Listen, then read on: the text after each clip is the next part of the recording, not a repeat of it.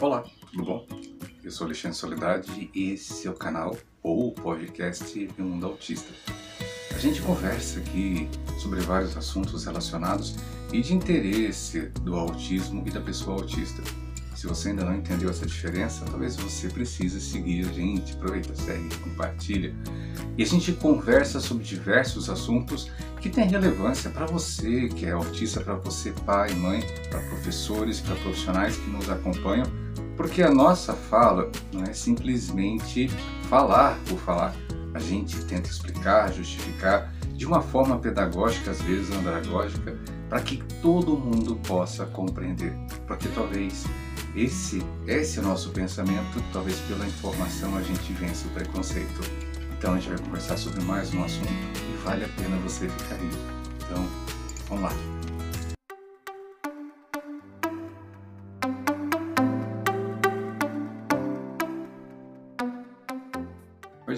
Mais uma vez Alexandre Soledade, esse é o canal Meu Mundo Autista. Eu fico muito feliz né, quando vocês me perguntam, mandam mensagem, e essa situação aí do, do esperma do pai, gente, eu, muitas vezes a, o estudo, a epidemiologia vem para afirmar ou reafirmar ou tirar da cabeça, da mente das pessoas situações que já estavam por aí perambulando. Então, não é novidade. Muitos anos atrás já se falava que a idade gestacional, a pessoa, um casal mais velho, tem uma chance muito maior de ter filhos autistas. Isso não pode tirar a tua vontade de ter filho só porque você tem mais de 40 anos. Mas assim, essa era um apontamento da pesquisa. Hoje eles estão falando a respeito disso. Como antes, a pesquisa também apontou situações ligadas à culpa da mãe, porque a mãe era muito fria, e à medida que o tempo foi passando, isso caiu por terra e perceberam que não tinha nada a ver. Então, esses estudos servem para reafirmar ou de repente tirar algumas coisas da cabeça da gente, inclusive que crianças pegariam autismo ao ficar na tela do seu celular ou do seu computador. O que a gente precisa ver é que tipo esse fenômeno da tal da telas tem muito a ver com um fenômeno do que de repente um transtorno. A gente tem percebido bastante que os jovens, as crianças têm ficado mais refém do computador, do celular do que antigamente. Pois antigamente a gente tinha outras coisas para fazer e os jovens de hoje não. E fica cada vez mais difícil, porque ah, jogar, gente, gera endorfinas, gera o prazer, gera vontade de continuar fazendo aquilo.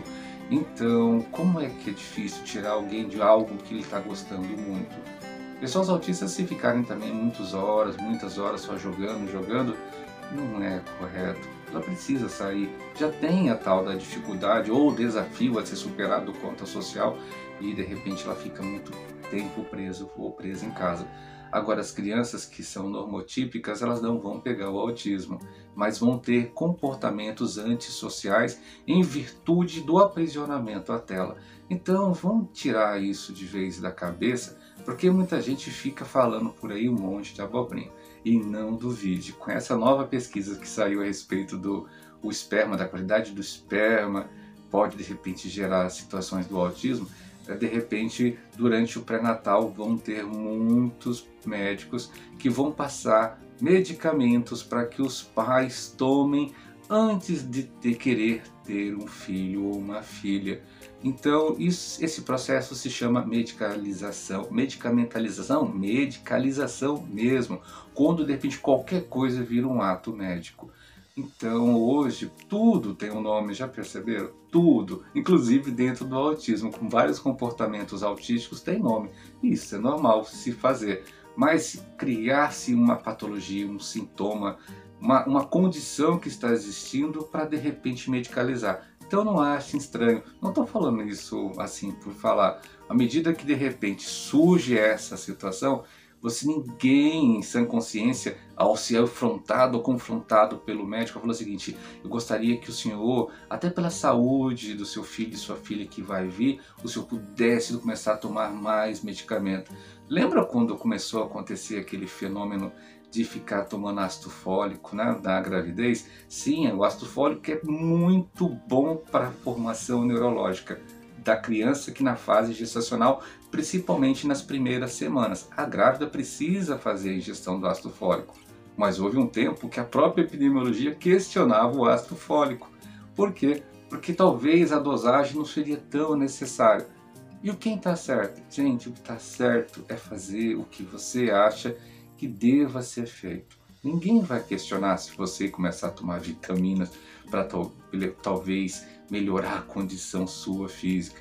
Ninguém vai achar ruim se você de repente pensar em sair, até sair de casa, olhar, sair com as vizinhas, com as amigas e deixar seu filho, sua filha com a mãe ou seu, o avô a avó tomando conta, porque você também tem esse direito. É, gente, quando a gente fala de medicalização, existem outras formas de medicalizar, entre elas viver. Se a gente ficar preocupado com tudo que sai na internet, toda pesquisa que sai, que a pesquisa às vezes é solta, é jogada no ar, você pode adoecer.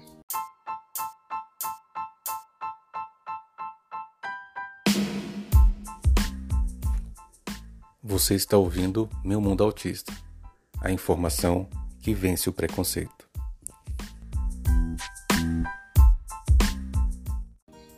Gente fica assim muito preocupado em levantar essa bandeira do autocuidado. A gente tem visto muito, muito autista doente. Doente porque as pessoas olham para eles como doentes, como inválidos e não dão oportunidade. Temos visto várias mães em processos sérios de depressão ou pré-depressão porque alguém falou que ela vai sofrer igual um soldado em campo de batalha. Você imagina que você tem um filho de dois, três anos e alguém vem fazer uma palestra para você dizendo que uma mãe com um filho autista vai sofrer igual um soldado? Gente, é... eu acho que a gente precisa mudar a direção do comportamento das mídias quanto ao autismo. A gente precisa dar informação e força e sem julgar. A gente está vivendo um momento agora que tudo tem nome. Seu filho tem que fazer a terapia tal, a ciência tal, porque senão seu filho não vai desenvolver. Pois é, se ele for estimulado em casa, talvez ele tenha um benefício muito maior do que de repente fosse para terapia X, A, B, C ou D. Ah, você é contra a terapia? Claro que não. Porque se você não consegue fazer, não tem tempo para estimular, ter uma outra pessoa que seja habilitada para poder fazer vai ajudar bastante. Isso é fato, está provado que é verdadeiro. Quanto mais cedo, melhor. Mas não sei se é necessário chamar isso de intervenção, né, gente? Tem muita gente chamando de intervenção. Intervenção é contra a vontade. Tá virando negócio. Tá virando negócio. Então, uma mãe depressiva, ela vai procurar ajuda. Geralmente essa ajuda não é de graça. Uma mãe que de repente está entregando os pontos e ela vai procurar de repente um analista, um terapeuta, que é necessário, tá gente?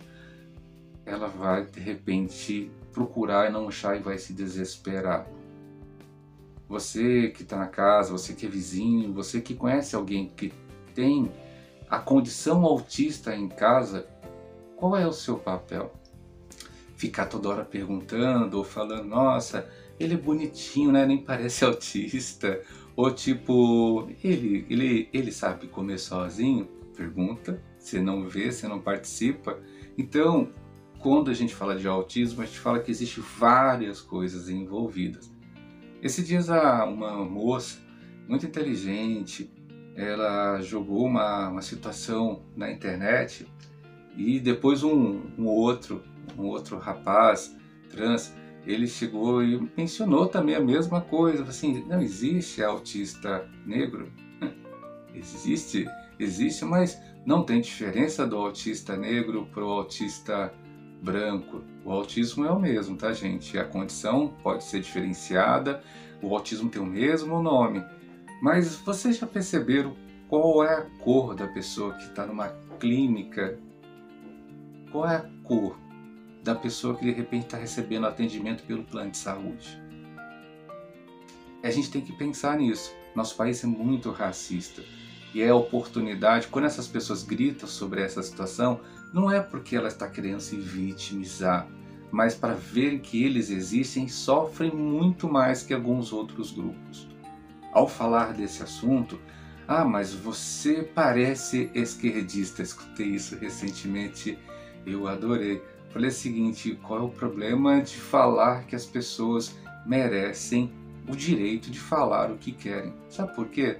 Porque quando calam uma pessoa autista, que é uma ferramenta de opressão, quando um autista fala e alguém cala, você está fazendo muito mais que capacitismo. Você está rompendo o sonho de alguém. Muitos autistas de repente precisam de oportunidades e pessoas muito próximas não acreditam na potencialidade delas. Então, o que, que a gente faz com o autismo? Foge, corre para as montanhas, espera o próximo dia 2 de abril para a gente celebrar?